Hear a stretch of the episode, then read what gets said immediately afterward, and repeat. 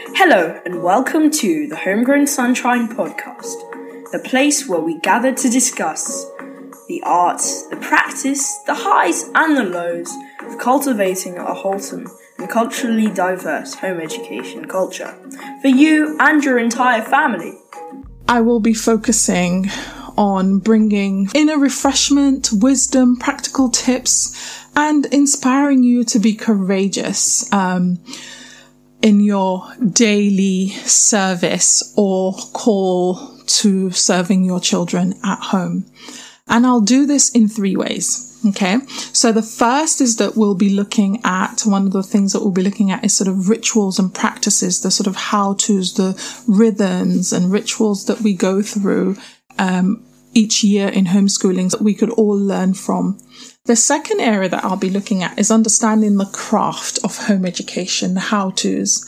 So what's the what's of home education, especially for those of you who are new to this field or who are interested. Perhaps you're working full time at the moment, or maybe virtual schooling has got you thinking about home education more intentionally, or perhaps you are, you have no intention of ever becoming a full-time home educator, but you are intentional about being um, present for your children when you're at home and wanting to make sure that you bring in your spiritual, cultural values into what you teach your children. So lastly, perhaps even my favorite of all is the third aspect, which is inspiring your hearts, looking at inspirational stories, um, drawing from, you know, stories of amazing homemade mamas that I admire that, you know, are out there and, and bringing that to you so that you recognize that you're not alone and you see the highs and lows of homeschooling.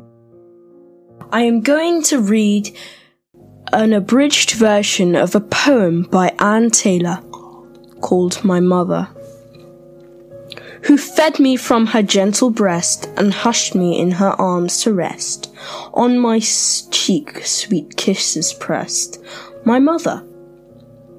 When sleep forsook my open eye, who was it sung sweet hushaby and rocked me that I should not cry? My mother. It is my hope that as you journey with me through the shared self education podcast community, that you too will come to see me as a friend, a sister, a familiar and reliable voice, bringing clarity, hopefully, and wisdom and encouragement, and perhaps some practical tips through a culturally diverse um, content that hopefully will inspire and empower you to tackle your own children's education at home with ease and confidence.